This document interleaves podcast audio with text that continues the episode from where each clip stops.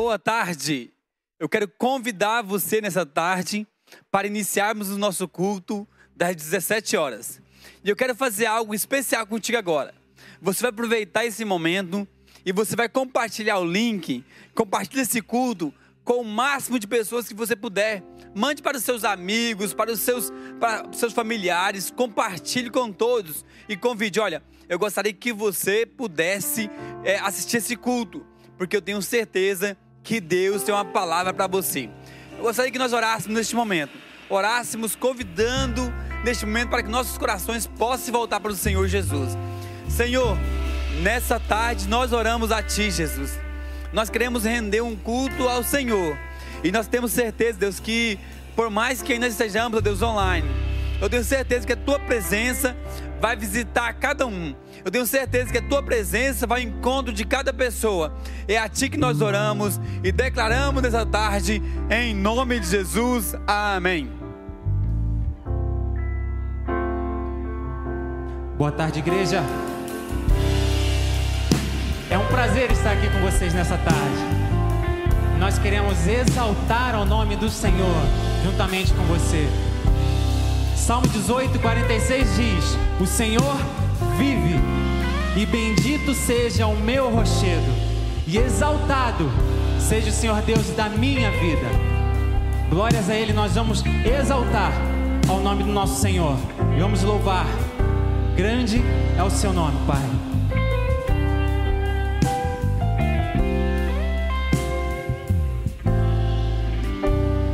Ele exaltado, o Rei exaltado no céu, eu louvarei. Ele exaltado, para sempre exaltado, seu nome louvarei.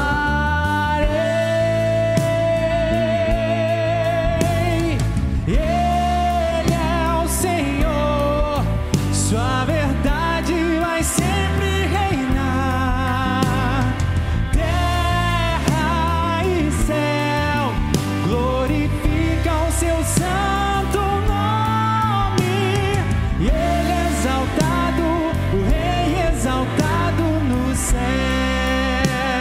conosco.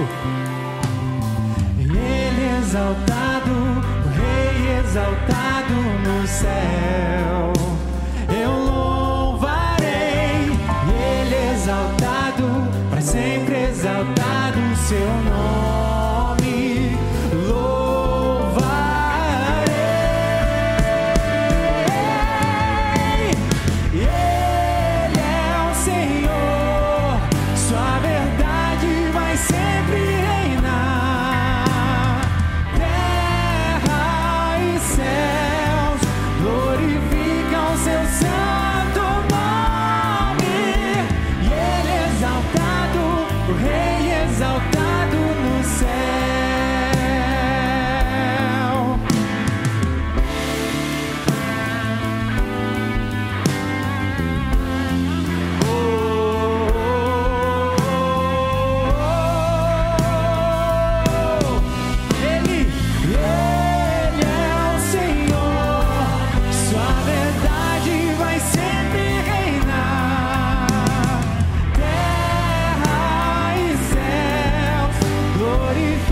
Oh, seu santo nome. E Ele exaltado, o Rei exaltado nos céus. E Ele é o Senhor, Ele é o Senhor, sua verdade vai sempre reinar, terra e céus glorificam seu santo nome.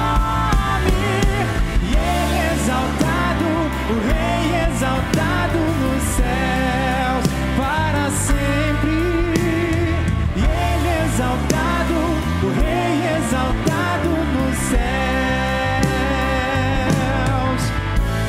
E Ele exaltado, o Rei exaltado nos céus.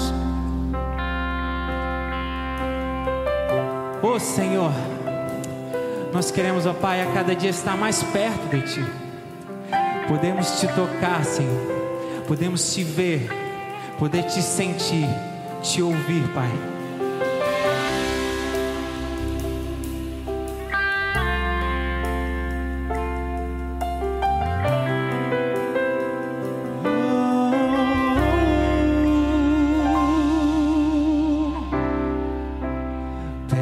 Quero estar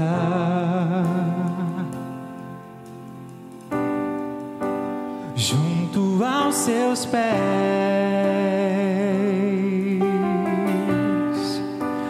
pois prazer maior não há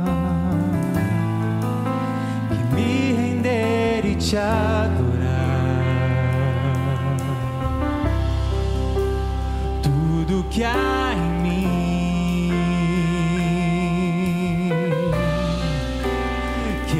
te ofertar,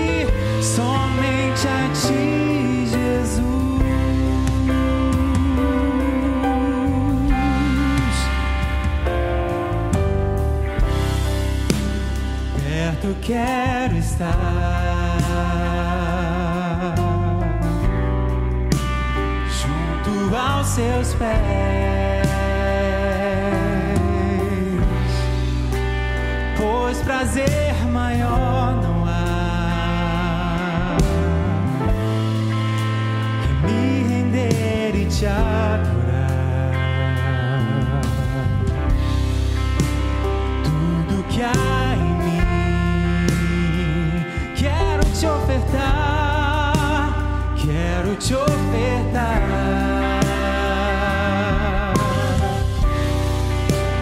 mas ainda é pouco, eu sei, se comparado ao que ganhei. Eu sou apenas servo, teu amigo me tornei.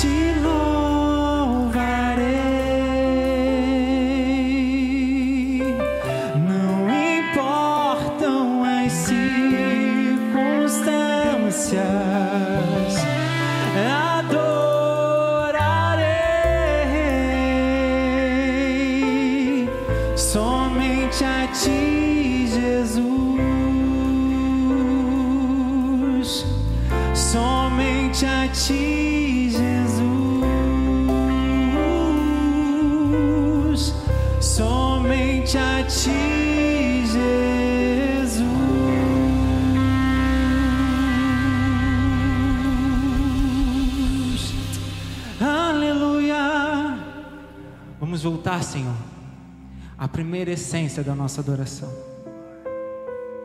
Vamos voltar e relembrar, Senhor, de quando nós nos convertemos, daquele momento tão especial em que nós nos rendemos ao seu poder. E por isso nós te louvamos, Senhor. E aqui nós queremos render a nossa adoração.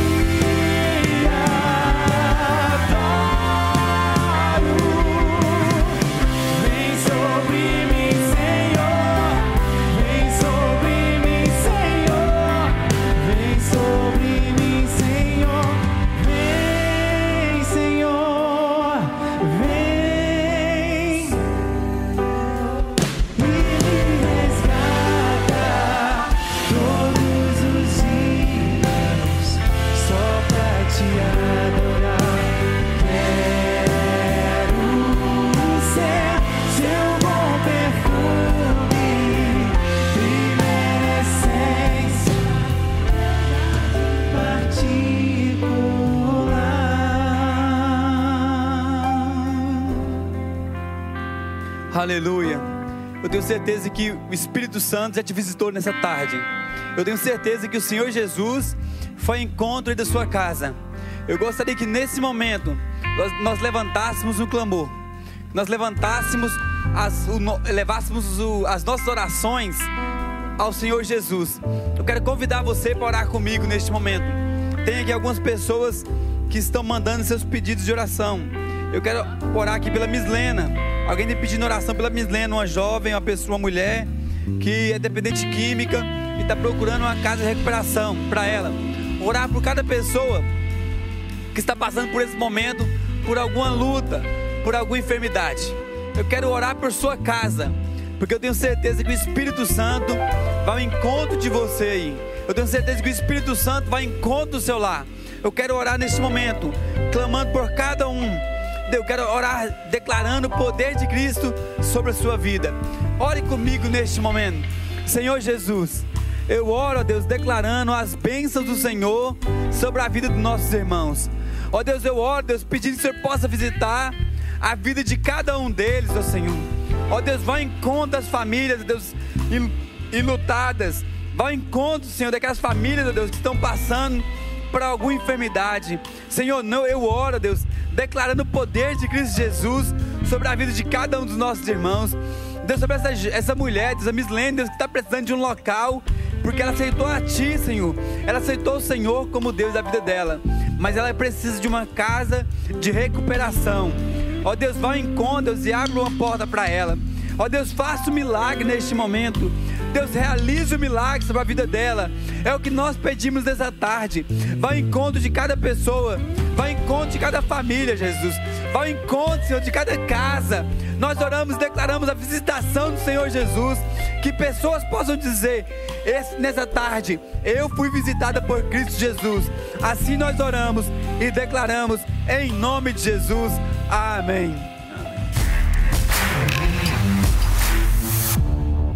Olá, está no ar o Atitude em um minuto e hoje estamos cheios de boas notícias, começando com o retorno e relançamento do Casa de Paz Online, que vai abençoar milhares de pessoas e lares nesse novo modelo de evangelizar que agora está sem fronteiras. Por isso, acesse agora o app ou o site da igreja para se cadastrar e se informar, ou aponte o seu celular para esse Q R Code aqui e vá direto para o formulário de cadastro. Aproveite o privilégio de ser um semeador da paz e transforme vidas. Você sabia que o distanciamento social tem afetado negativamente as famílias brasileiras? E você sabia que você pode ajudar a mudar isso? Você só precisa apontar o seu telefone para esse Q R Code da tela e preencher o cadastro. Seja bem-vindo, semeador. Que Deus te abençoe. E a Conferência Atitude Brasil Online Recomeços vai marcar a sua história. Mais de vinte preletores consagrados no Brasil e no mundo vão ministrar mensagens que vão reacender a sua chama para enfrentar um mundo diferente na pós-pandemia. Dá só uma olhadinha.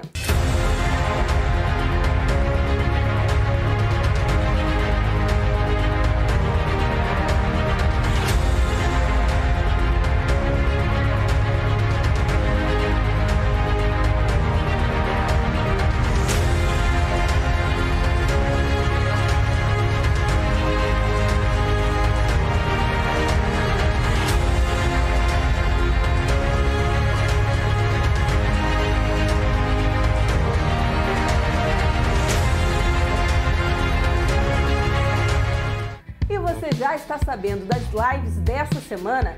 Dia dezenove às sete da noite, vendo das lives dessa semana. Dia dezenove às sete da noite, Gabi Gomes. Dia vinte e um às sete da noite, Ministério Atitude e Amigos. Olha quem vai estar por aqui. Toda a arrecadação irá para as obras da creche. Jesus, Ele não desiste de você, Ele se importa com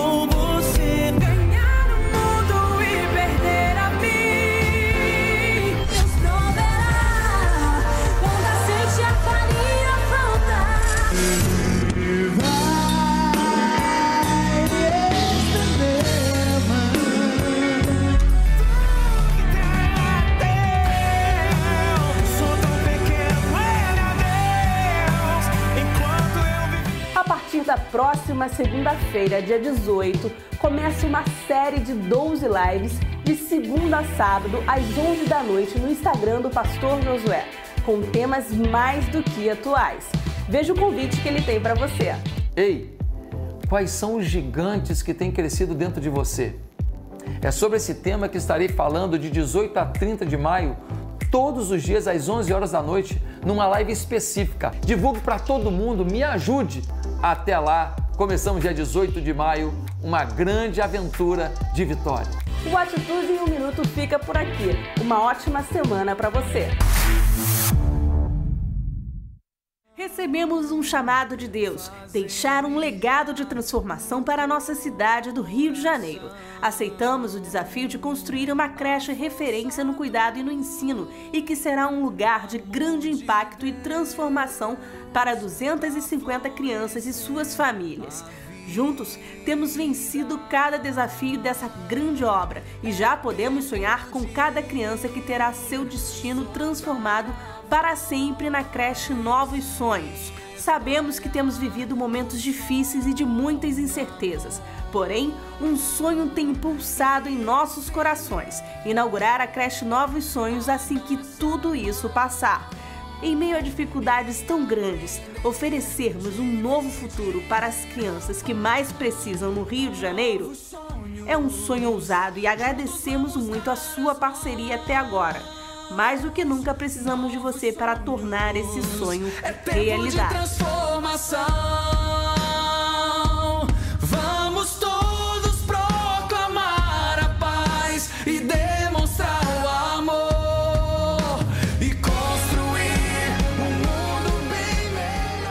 Amém. É, você é uma pessoa generosa? Você tem sido generoso no seu coração? É tão bom quando nós, nós entendemos o princípio da generosidade. Eu sei que nesses dias nós passamos por momentos difíceis. Eu sei que nesses dias nós estamos passando por momentos de calamidade, em que nós, por conta do, do, do coronavírus, nós estamos passando por momentos difíceis. A nossa economia é, caindo, todo o processo mundial em grande dificuldade. Mas uma coisa nós podemos ter certeza: confiar naquele que nos sustenta, confiar naquele que tem nos dado tudo, que tem suprido cada uma de nossas necessidades. E quando nós entendemos isso, nós ofertamos, nós entregamos o nosso dízimo, porque nós sabemos de uma coisa: tudo está no controle do Senhor. E outra coisa, é Ele que nos dá, é Deus que nos dá o pão de cada dia. É Deus quem nos dá o pão para que possamos comer a cada dia. É Ele quem nos dá. Então eu gostaria que nessa tarde você pudesse entre... entender esse princípio. E se você faz parte da nossa igreja, se você sentiu no seu coração, não entregou o seu dízimo ainda, que você possa fazer isso neste momento. Aqui na, na sua tela está aparecendo as, no... as, contas do... Do... as contas dos nossos bancos e está aparecendo também um Q R Code. Você pode apontar a câmera do seu celular para o Q R Code e o seu celular vai abrir automaticamente na conta da nossa igreja, onde você vai poder fazer uma transferência bancária. Irmãos, é o princípio. E uma coisa nós temos feito, a nossa obra é, de generosidade não para. Nós temos distribuído, na semana passada, nós distribuímos uma tonelada de alimentos, nós estamos levando as comunidades, aonde pessoas precisam, temos levado aqueles que precisam. Então, quero dizer para você, continue contribuindo. Separe algo aí nessa tarde em sua casa, dê uma oferta, dê um dízimo, é para Deus. E é Deus quem vai olhar para você, e é Deus quem vai ver o seu coração. Enquanto nós vamos cantar uma música, separe algo aí para o Senhor Jesus.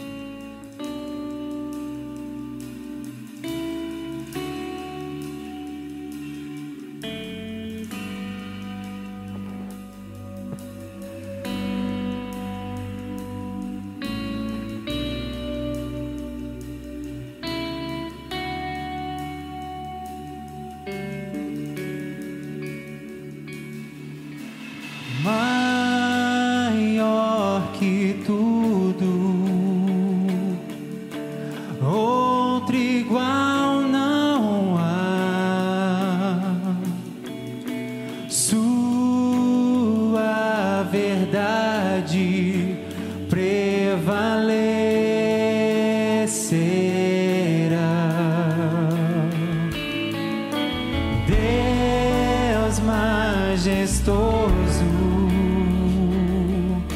justo e fiel, estás assentado entre os querubins, ó meu Senhor, rendido estou, te dei as chaves do meu coração. Vem governar, me controlar, me submeto ao teu querer. Reina sobre mim, que venha o teu reino sobre mim, estenda o teu cetro sobre mim.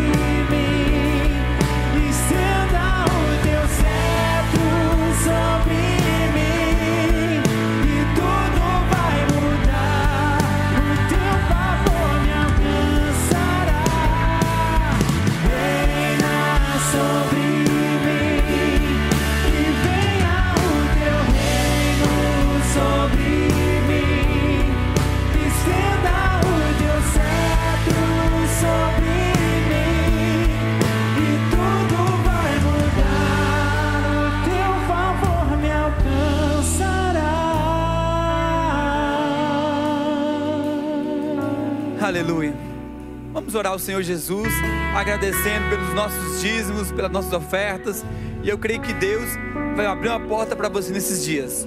Senhor, obrigado por cada um dos nossos irmãos que ofertaram, que entregaram, que entregaram seus dízimos, que entregaram algo para o Senhor nessa tarde. Ó Deus, abençoe cada um deles, e se alguém, ó Deus, que não pôde fazer hoje, ó Deus, abra, Deus, as comportas do céu sobre a sua vida, sobre a sua casa. Nós te agradecemos, Deus, te agradecemos sempre, em nome de Jesus, amém.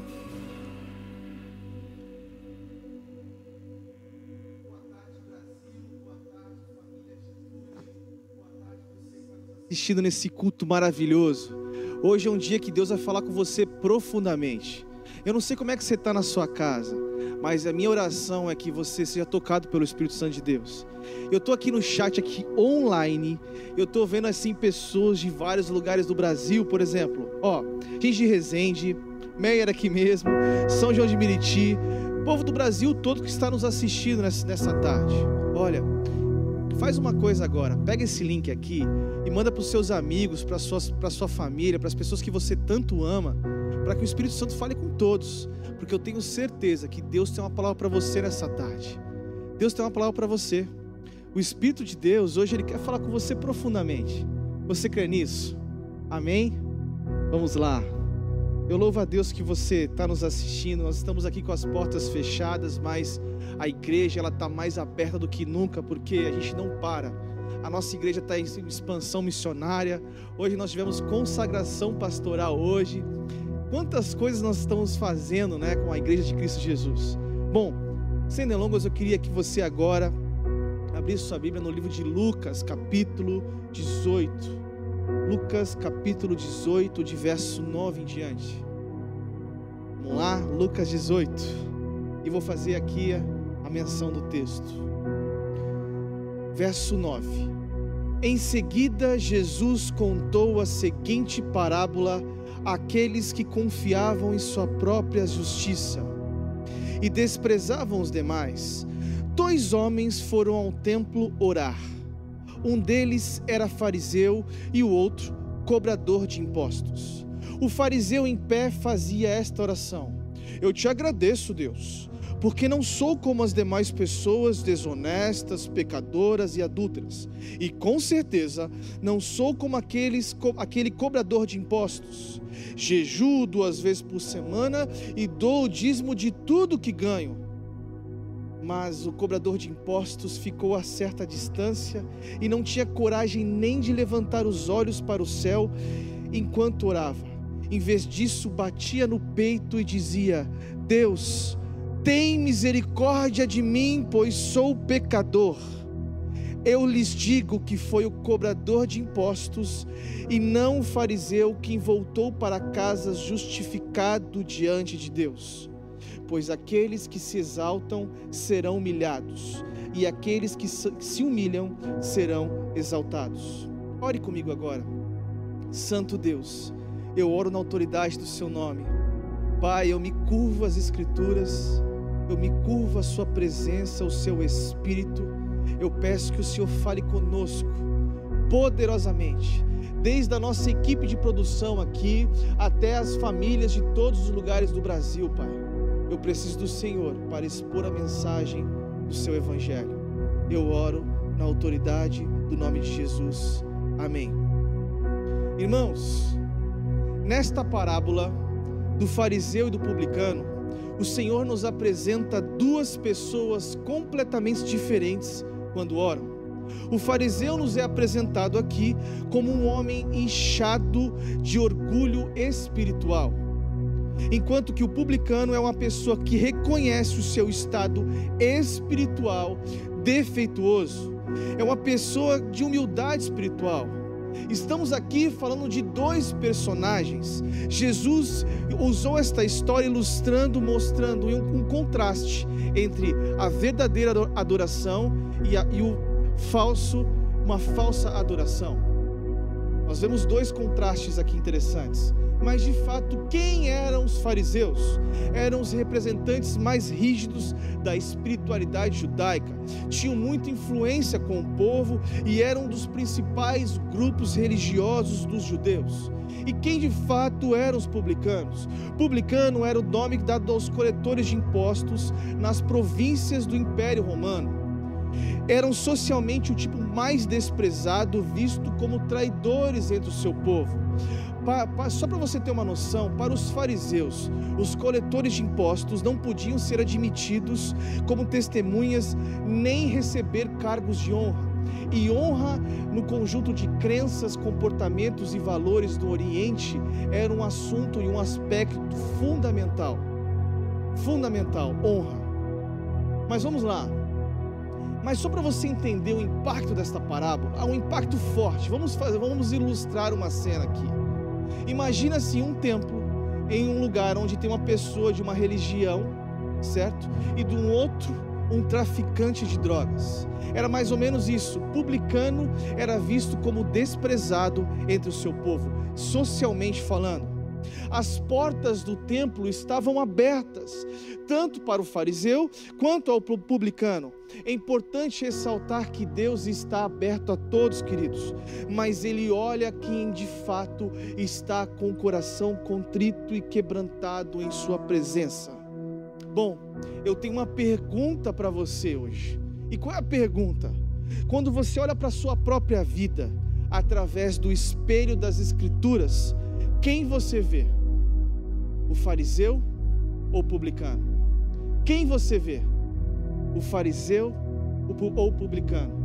A minha pergunta para você é: como você se vê hoje? Este é o título dessa mensagem. Como você se vê? Existem lições que nós podemos tirar dessa parábola. Lições grandes. E há três grandes lições que nós aprendemos aqui. E a primeira lição que eu tenho para falar para você hoje é: cuidado com os espelhos distorcidos. Se você olhar entre o versículo onze a doze, eu quero ressaltar aqui, tá, diz assim: o fariseu em pé fazia essa oração: eu te agradeço, Deus, porque não sou como as demais pessoas desonestas, pecadoras e adúlteras, e com certeza não sou como aquele cobrador de impostos, jejuo duas vezes por semana e dou o dízimo de tudo. Olha, preste atenção nisso. Quem aqui alguma vez já foi num circo ou num parque e viu aqueles espelhos? Aqueles espelhos que te emagrecem, que distorcem a sua imagem, que te engordam. Esses espelhos mostram você, e não, mas não mostram a imagem de outra pessoa. Mostram você distorcido. Aqui, irmãos, está um fariseu que queria ser notado, notado fazendo uma oração para si mesmo. Sem dúvida, sua conduta de vida poderia ser muito boa, poderia ser correta, ele poderia fazer tantas coisas boas, mas o problema do publicano aqui era a sua justiça própria, a sua justiça própria. E a oração do fariseu demonstram dois grandes problemas. Primeiro, ele julga o cobrador de impostos, e como as outras pessoas também, que ele faz algumas citações. Em segundo lugar, é que a oração que ele faz é tudo sobre ele, é tudo sobre si mesmo, é tudo sobre a sua vanglória, as suas obras e a sua justiça, a sua justiça. O fariseu, repare que não, ele não tinha nada do que se arrepender, não tinha, ele, não tinha ele, ele achava que não tinha nada que ser perdoado de nada. Irmãos, quando alguém não re, consegue reconhecer o seu próprio pecado, isso é um, é um grave sinal, e às vezes pode ser um sinal muito pior do que orgulho. Às vezes é um sinal de falta de regeneração, um sinal de uma pessoa que talvez nem conheceu o Deus Todo-Poderoso. É, isso é uma verdade, irmãos. Eu lembro uma vez, nós precisamos tomar cuidado, sabe com uma coisa? Precisamos tomar cuidado com o nosso interior. Precisamos muito tomar cuidado com isso. Por quê, pastor? Eu vou fazer uma ilustração simples aqui. Uma vez eu e minha esposa, nós saímos para ver um apartamento. E a gente queria ver, esse apartamento era lindo assim. A gente, primeiro a gente viu pela parte externa, o prédio, fomos na garagem, os, o parquinho para o bebê. Coisa linda, tudo maravilhoso. Chegou o grande momento quando a gente foi entrar no apartamento. Para conhecer, a gente queria alugar. Quando eu entrei no apartamento, irmãos, eu fiquei assustado. Muito entulho, sujeira, lugar fedido. Entulho, tudo entulhado. Eu olhei aquilo e falei: meu Deus do céu, eu não quero morar nesse local. Às vezes a gente está bonito por fora, lindo, maravilhoso por fora, mas por dentro precisamos ver como nós estamos. É verdade. Cuidado, às vezes você se achar bom demais, perfeito demais. É importante olhar para a nossa vida e fazer uma autoanálise. Sabe, o salmista no Salmo cento e trinta e nove fala: Senhor, sonda o meu coração e vê se há algum caminho mau. Olha, o texto de Isaías sessenta e quatro, verso seis, é um texto que mexe comigo, com você. Ele nos encoraja, ele fala assim: somos como impuros, todos nós, todos os nossos atos de justiça são como trapos imundos, murchamos como folhas e como vento, e as nossas iniquidades nos levam para longe, absolutamente longe. Um grande teólogo americano chamado William Hendriksen, ele diz uma frase, ele faz uns comentários no Evangelho de Lucas, quando ele para no, entre o capítulo dezoito, ele diz uma coisa, presta atenção, ele percebe que tudo que o fariseu dizia não ser, na verdade ele era. O fariseu, ele era, ele era o ladrão que naquele exato momento roubava a glória de Deus nas palavras da sua oração. Ele era um homem desonesto que defraudava a si mesmo. Irmãos, há um perigo na justiça própria. Ela faz com que você se torne uma pessoa que se torne uma pessoa idólatra. Confiar em si mesmo é idolatria, pois despreza aquilo que o Senhor Jesus realizou por nós. Despreza tudo aquilo que Jesus fez por nós. Irmãos, e no céu não vai ter nenhum idólatra, nenhum. Olha, a falsa espiritualidade dos fariseus era usada como uma tampa para encobrir as suas fraquezas e suas deficiências. Cuidado com as comparações. O fariseu faz uma grande comparação ali Na verdade, ele se comparava com as demais pessoas no sentido negativo. Ele afirmava não ser um ladrão, não, nem um injusto, nem um adúltero. Quando viu um publicano orando, também incluiu na sua lista de desprezados. A sua autoglorificação era a custa da miséria alheia. Precisamos tomar cuidado com isso, queridos. Tomar cuidado. Entenda que cada um fez, Deus fez cada um, cada pessoa de um jeito, de uma forma de atuar, de agir. Nós precisamos respeitar a singularidade de cada pessoa, independente do estado a qual ela esteja vivendo. Olha, nós precisamos aprender que nossas obras não nos levam para o céu, no versículo doze. Nos mostra isso claramente, o apóstolo Paulo cita em Efésios capítulo dois, de verso oito a nove, porque pela graça sois salvos, mediante a fé, e isso não vem de vós, é dom de Deus, não de obras, para que ninguém se glorie, ninguém. A salvação não está atrelada a méritos humanos, não, não está atrelada, mas ao sacrifício que Jesus fez na cruz, pela minha vida e pela sua vida. Eu não sou aceito por Deus porque eu sou bom, ou porque eu faço isso ou aquilo, eu sou aceito por Deus pela graça maravilhosa e pelo seu sangue derramado na cruz. Sabe, há um grande perigo nosso, quando nós tomamos o lugar de Deus no versículo onze. O fariseu, ele orava de si para si, ele orava de para si e não para Deus, ele falava consigo mesmo, de si mesmo, sabe, irmãos, que quanta hipocrisia nesta oração. Nós precisamos aprender de, de verdade, aprender uma coisa mais importante da nossa vida, é ser sincero com Deus. É a segunda lição que eu tenho para você hoje, que eu tenho para mim e para você. A segunda lição que nós aprendemos aqui, irmãos, seja transparente com o Senhor. No versículo treze, a oração do publicano que clama por misericórdia, ela diz: mas o cobrador de impostos ficou a certa distância, não tinha coragem nem de levantar os olhos para o céu enquanto orava. Em vez disso, batia no peito e dizia: Deus, tem misericórdia de mim, pois sou pecador. Meu Deus, sabe, nós conseguimos observar nesta oração do publicano três coisas muito importantes. E a primeira coisa é ver a humildade. Quando nós apresentamos diante de Deus, nós precisamos ter humildade. Sabe, enquanto a religiosidade do fariseu afastou de Deus, a humildade do publicano o levou a receber justificação do Senhor. O publicano sequer tinha coragem de olhar para o céu, mas batia no peito, pois reconhecia o seu pecado. Os adoradores entre os judeus usualmente elevavam os seus olhos, mas aquele publicano, queridos, sentia vergonha de ser ousado na presença do Deus Todo-Poderoso. Isso é importante. Outra coisa que nós olhamos nessa, nesta oração do publicano, o arrependimento, cara. Arrependimento pelo pecado. Esbofetear o seu próprio peito era sinal de luto naquele tempo. Se você olhar o contexto histórico, é luto, significava luto. Neste caso, ele estava se arrependendo pelos seus pecados. A oração do publicano clama por misericórdia, não inclui nenhuma intenção, restituição, portanto seria visto de fato como inválida, mas por por parte de alguns contemporâneos. Olha isso, que profunda oração. O publicano agia totalmente contrário ao fariseu, ele depreciava a si mesmo, ele estava se arrependendo dos seus pecados. Que oração profunda, queridos.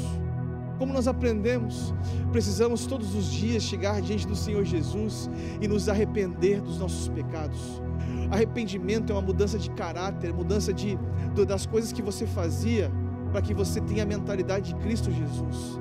Todos os dias, eu, nas minhas orações, eu tenho que falar para o Senhor: Senhor, perdoe a minha prepotência, a minha, perdoe a minha arrogância, perdoe o jeito de ser, perdoe as falhas que eu cometi com meu irmão, perdoe minha religiosidade.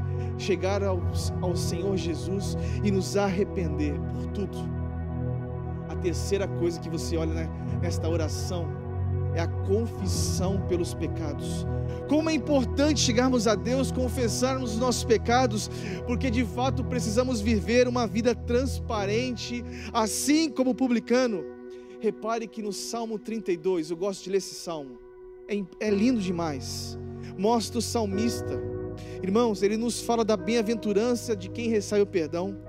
Como é feliz aquele que o Senhor não atribui culpa e de quem não há hipocrisia. Enquanto escondi os meus pecados, o meu corpo definhava de tanto gemer.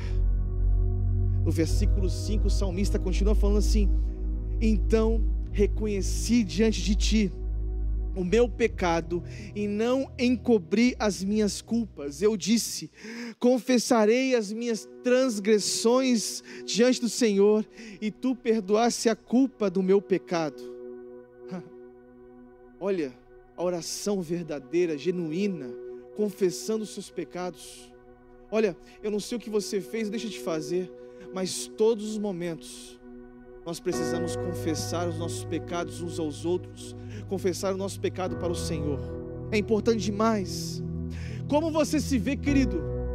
Busque uma vida limpa, de profundo, uma, uma vida limpa e profunda diante do seu interior.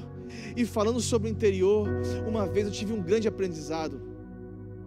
Falando sobre o interior, uma vez eu fui fazer missões em Alagoas. Eu fui numa cidade chamada Pão de Açúcar, bem no interior, bem agreste ali, bem, né, pregando evangelho. E eu lembro que eu fui fazer minha primeira, meu primeiro trabalho de missões há muitos anos atrás. E eu lembro uma vez que eu fui pregar o evangelho, a gente pregava o evangelho nas ruas. E eu cheguei diante de uma casa muito simples, uma casa feita por tápia, não sei se você sabe o que é isso. É muito parecido com barro, uma casa bem simples.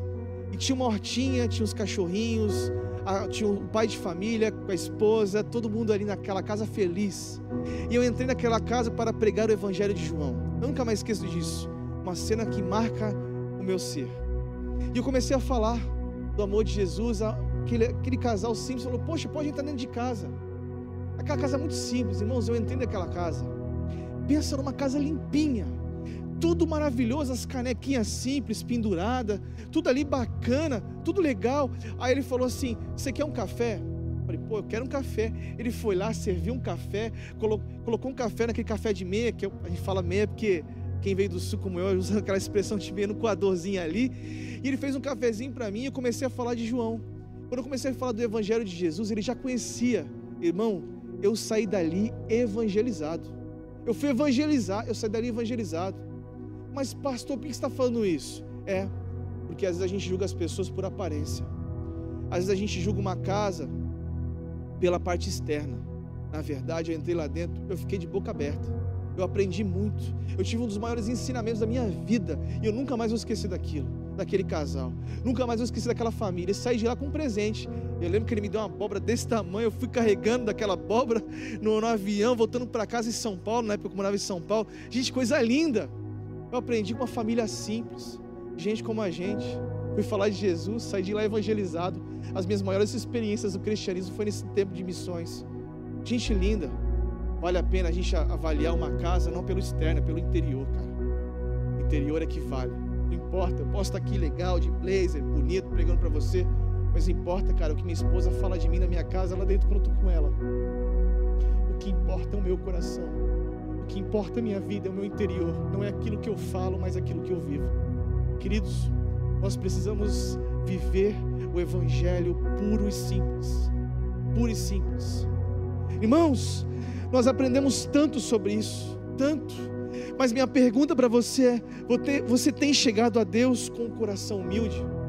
Você tem alguém na sua família que, se ela pudesse falar de você, eles observariam essa aventurança em você, observariam essa humildade em você?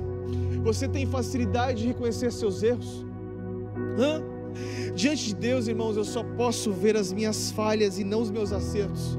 Diante de Deus eu temo e tremo na sua presença. Diante de Deus somos reputados por nada, mas tem gente que se acha. Tem gente que se acha muito, tem gente que acha que é o bom, é o melhor, é o maravilhoso. Irmãos, diante da presença do Senhor, eu só tremo e tremo na presença dEle. Nenhuma oração prospera diante de Deus, a não ser que o coração esteja vazio de vaidade e cheio de amor. Onde tem inveja, a mágoa, o desprezo pelo próximo, pode ter abundante religiosidade, mas não comunhão com Deus. Pode ter pomposa encenação, mas não uma oração que chega diante dos céus. Eu aprendo muito com essa parábola, queridos. Eu aprendo muito. Peça ao Espírito Santo para te mostrar os seus defeitos quando você estiver na presença do Deus Todo-Poderoso. Ontem eu fiz uma oração, vim pregar esse sermão aqui, não é fácil. Eu fiz uma oração para o Senhor, eu falei: Senhor, eu tenho esses desafios aqui, por favor, limpa meu coração, limpa minha mente, limpa, limpa. Faz com que o meu caráter seja maior do que o meu ministério. O meu caráter precisa ser maior do que o meu ministério, queridos. O meu e o seu, a minha vida e a sua vida. A terceira e grande lição que nós aprendemos: há perdão para os corações quebrantados e contritos. O versículo quatorze diz assim: eu lhes digo que o cobrador de impostos e não fariseu quem voltou para casa justificado diante de Deus, pois aqueles que se exaltam diante de Deus serão humilhados e aqueles que se humilham serão exaltados. A conclusão desta parábola provavelmente deixou os ouvintes de Jesus escandalizados e chocados. Jesus quebra todos os paradigmas, todos os paradigmas, todos, visto por uma sociedade. Talvez ali eles poderiam se perguntar: como o publicano traidor poderia ser justificado? Isso é impossível, não pode acontecer isto. Como pode uma pessoa que cometeu tantos pecados na vida como eu e você sermos justificados? Como pode? Como pode uma pessoa que feriu e hoje essa pessoa ser justificada? Como pode, irmãos? Como pode? Mas por causa da sua confiança ao sacrifício e sua confissão de pecados, o publicano foi aceito e justificado diante do nosso Senhor Jesus. Conforme ao Salmo cinquenta e um, verso dezessete diz: sacrifícios agradáveis a Deus são o espírito quebrantado, coração compungido e contrito não desprezará, ó Deus. Irmãos, quem busca o perdão em Deus com sinceridade de coração, encontra o Senhor pronto a perdoar. Pronto! Enquanto o publicano sabia da enormidade dos seus pecados, o fariseu não fazia ideia do que havia dentro do seu coração. Eu tive um grande ensinamento também. A gente vai aprendendo na vida, né? Eu lembro uma vez, eu trabalhava na Junta de Missões Nacionais, antes de trabalhar aqui como pastor, de ser pastor, é, é, mesmo sendo ordenado, eu não trabalhava integralmente na igreja. Eu trabalhei na junta de missões. Eu lembro que eu tinha acesso aos missionários do Brasil, a gente visitava algumas cracolândias, alguns momentos, mesmo eu sendo captador de recursos, né? Mas uma vez eu conheci um missionário chamado Sérgio Luiz. Sérgio Luiz, deixa eu te contar um pouquinho da história de Sérgio Luiz. Sérgio Luiz, uma vez, aos quinze anos de idade, ele começou a se prostituir. Ele implantou o seu primeiro silicone. Sérgio Luiz começou a viver uma vida muito promíscua, muito, muito. O que aconteceu? Ele fez uma viagem para a Europa. Ele foi e falou: lá eu vou fazer minha vida, né, me prostituindo. Quando ele chegou lá, ele perdeu alguns documentos, ele teve um problema e ele acabou sendo vítima do tráfico humano. Isso mesmo, querido. Ele começou a sofrer muito, ele começou a se prostituir muito, muito, começou a usar drogas, começou a se cortar, começou a fazer coisas detestáveis. Chega aí, ele conseguiu voltar para o Brasil, fez parte do Carandiru aqui, ficou alguns anos do Carandiru, fez parte daquele, daquela, daquele mover, tudo que aconteceu no Carandiru. E o que aconteceu depois com, com ele? Chegou um momento que ele já gritava de dor, ele não aguentava mais a vida que o Sérgio Luiz tinha. O Sérgio Luiz uma vez fez a oração: filho de Davi, tem compaixão de mim. Ele fez essa oração e ele encontrou algumas pessoas ali no presídio que falou do amor de Jesus para ele. Ele aceitou Jesus Cristo como seu único e suficiente Salvador. O Sérgio Luiz hoje, ele foi justificado pelo Senhor. Ele chegou diante do Senhor com humildade e falou: Senhor, eu quero receber a mensagem da cruz. Sérgio Luiz hoje ele estudou, se formou, hoje ele é missionário da Junta de Missões Nacionais dos Batistas Brasileiros. Hoje ele prega o evangelho, ele é casado, tem uma família linda. Irmãos, há poder na justificação, há poder numa história. Deus pode mudar a sua história, Deus pode mudar a minha história, mas nós precisamos chegar diante de Deus com um coração humilde, quebrantado, diante da presença do Deus Todo-Poderoso. Irmãos, precisamos aprender isso, precisamos nos humilhar na presença do Senhor. Abandone seu ego, seu orgulho, se achegue diante da presença deles, a presença de Jesus. Não importa o que você já fez ou deixou de fazer, confesse Jesus Cristo como seu único e suficiente Salvador, como seu último, seu único, único, exclusivo Senhor e Salvador. Olha, esse ano é o ano da gente retornar à essência. É o ano da gente viver a essência do Evangelho de Cristo. A essência do Evangelho de Cristo. Uma vez, uma vez aconteceu algo. Mas contam, alguns teólogos contam essa história. É uma história simples. Uma vez, um seminarista tinha acabado de se formar e ele foi muito preparado para pregar o seu primeiro sermão no púlpito. E ele sobe no púlpito ali com o peito estufado, confiante em si mesmo. Ele não orou, ele falou: eu já conheço aqui, eu vou pregar hoje, vou pregar o meu grande sermão. Subiu ao púlpito todo pomposo, cheio de si. Quando ele começa a pregar o seu sermão, e que sabe o que acontece com ele? Ele começa a gaguejar, ele não consegue falar, ele fica nervoso e começa a chorar e pede desculpa para todos. Quando ele sai embora entristecido, ele sai do púlpito abatido, triste, encurvado, pedindo misericórdia a Deus. Ele encontra um senhor na porta da igreja. O senhor falou para ele assim: filho, se você tivesse entrado no púlpito como você saiu, você teria grandes bênçãos sobre a sua vida. Sabe, a gente aprende muito na nossa vida. Como você se vê? Diante disso tudo, você se vê como um publicano que fez aquela oração: Senhor, eu peço perdão, tem misericórdia de mim? Ou você se vê como fariseu: eu não preciso de Deus, eu estou bem, eu, eu, eu, olha, olha, eu sou perfeito, obrigado porque eu, você tem eu, Jesus. Talvez algumas pessoas falam assim: obrigado, Senhor, porque você me tem, eu não preciso de nada, não há nada que eu precisa fazer. É essa oração que você faz? É essa? Esta oração que você tem feito? Hoje é o dia de você se consertar com Deus. Hoje é o dia de você falar assim: Senhor, tem misericórdia de mim. Senhor, misericórdia da minha vida, misericórdia da vida que eu tenho levado. Eu confesso o Senhor como meu único suficiente Salvador. Eu preciso de você, porque sem você eu não consigo fazer nada. Nada. Irmãos, sem Jesus eu não vou ser um bom marido. Sem a presença de Jesus eu não vou ser um bom pai. Sem a presença de Jesus, eu não vou tratar meus irmãos bem. Sem Jesus, eu não posso fazer nada, queridos. Nada, nada, absolutamente nada. Precisamos chegar à presença de Deus com temor e tremor. Faça uma oração comigo aqui agora. Entrega a sua vida para Jesus. Entrega seu coração para Jesus. Entrega seu ser agora. Faz uma oração, uma oração assim, aberta. Está no seu interior, se abre com Jesus, fala para Ele: olha, eu não sei o que você vive, eu não sei o que você está vivendo, não sei quais são os seus desafios, mas se você deixar a mensagem da cruz entrar no seu coração, a sua vida vai ser mudada.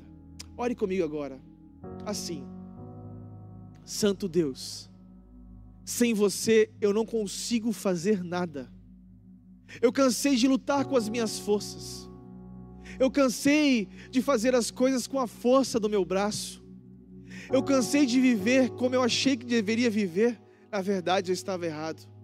Eu peço perdão, eu me arrependo dos meus pecados, Jesus, eu quero caminhar com você, eu te aceito como meu único e suficiente Salvador, em nome de Jesus, amém. Olha só, aqui embaixo agora tem um zap que eu quero que você vai falar com a gente. Entre em contato com a gente no zap. E faz uma coisa também, tá? Coloca no chat aqui agora assim, ó: eu aceito. Vai lá, Toca agora, eu quero ler seu nome depois, eu quero orar com você.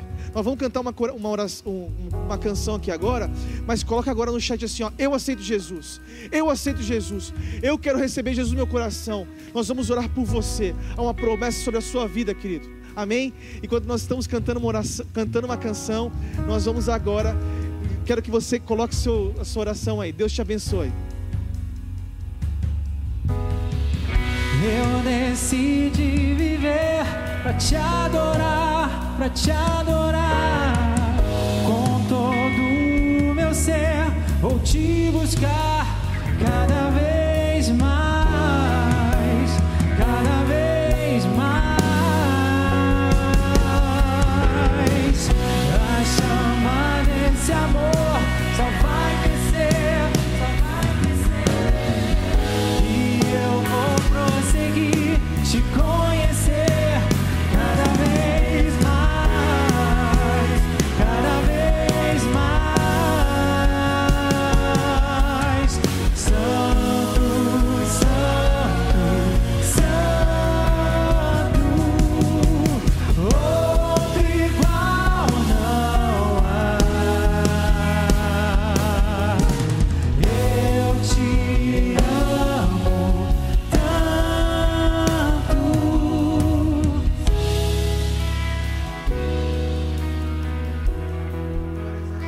Algumas pessoas aqui, olha, Viviane Atanásio aqui, Verônica Rocha, Francimar Gonçalves, Poliana Gomes, todos aqui online. Irmãos, glória a Deus pela vida de vocês, glória a Deus porque, pelos que o Senhor vai fazer na vida de vocês.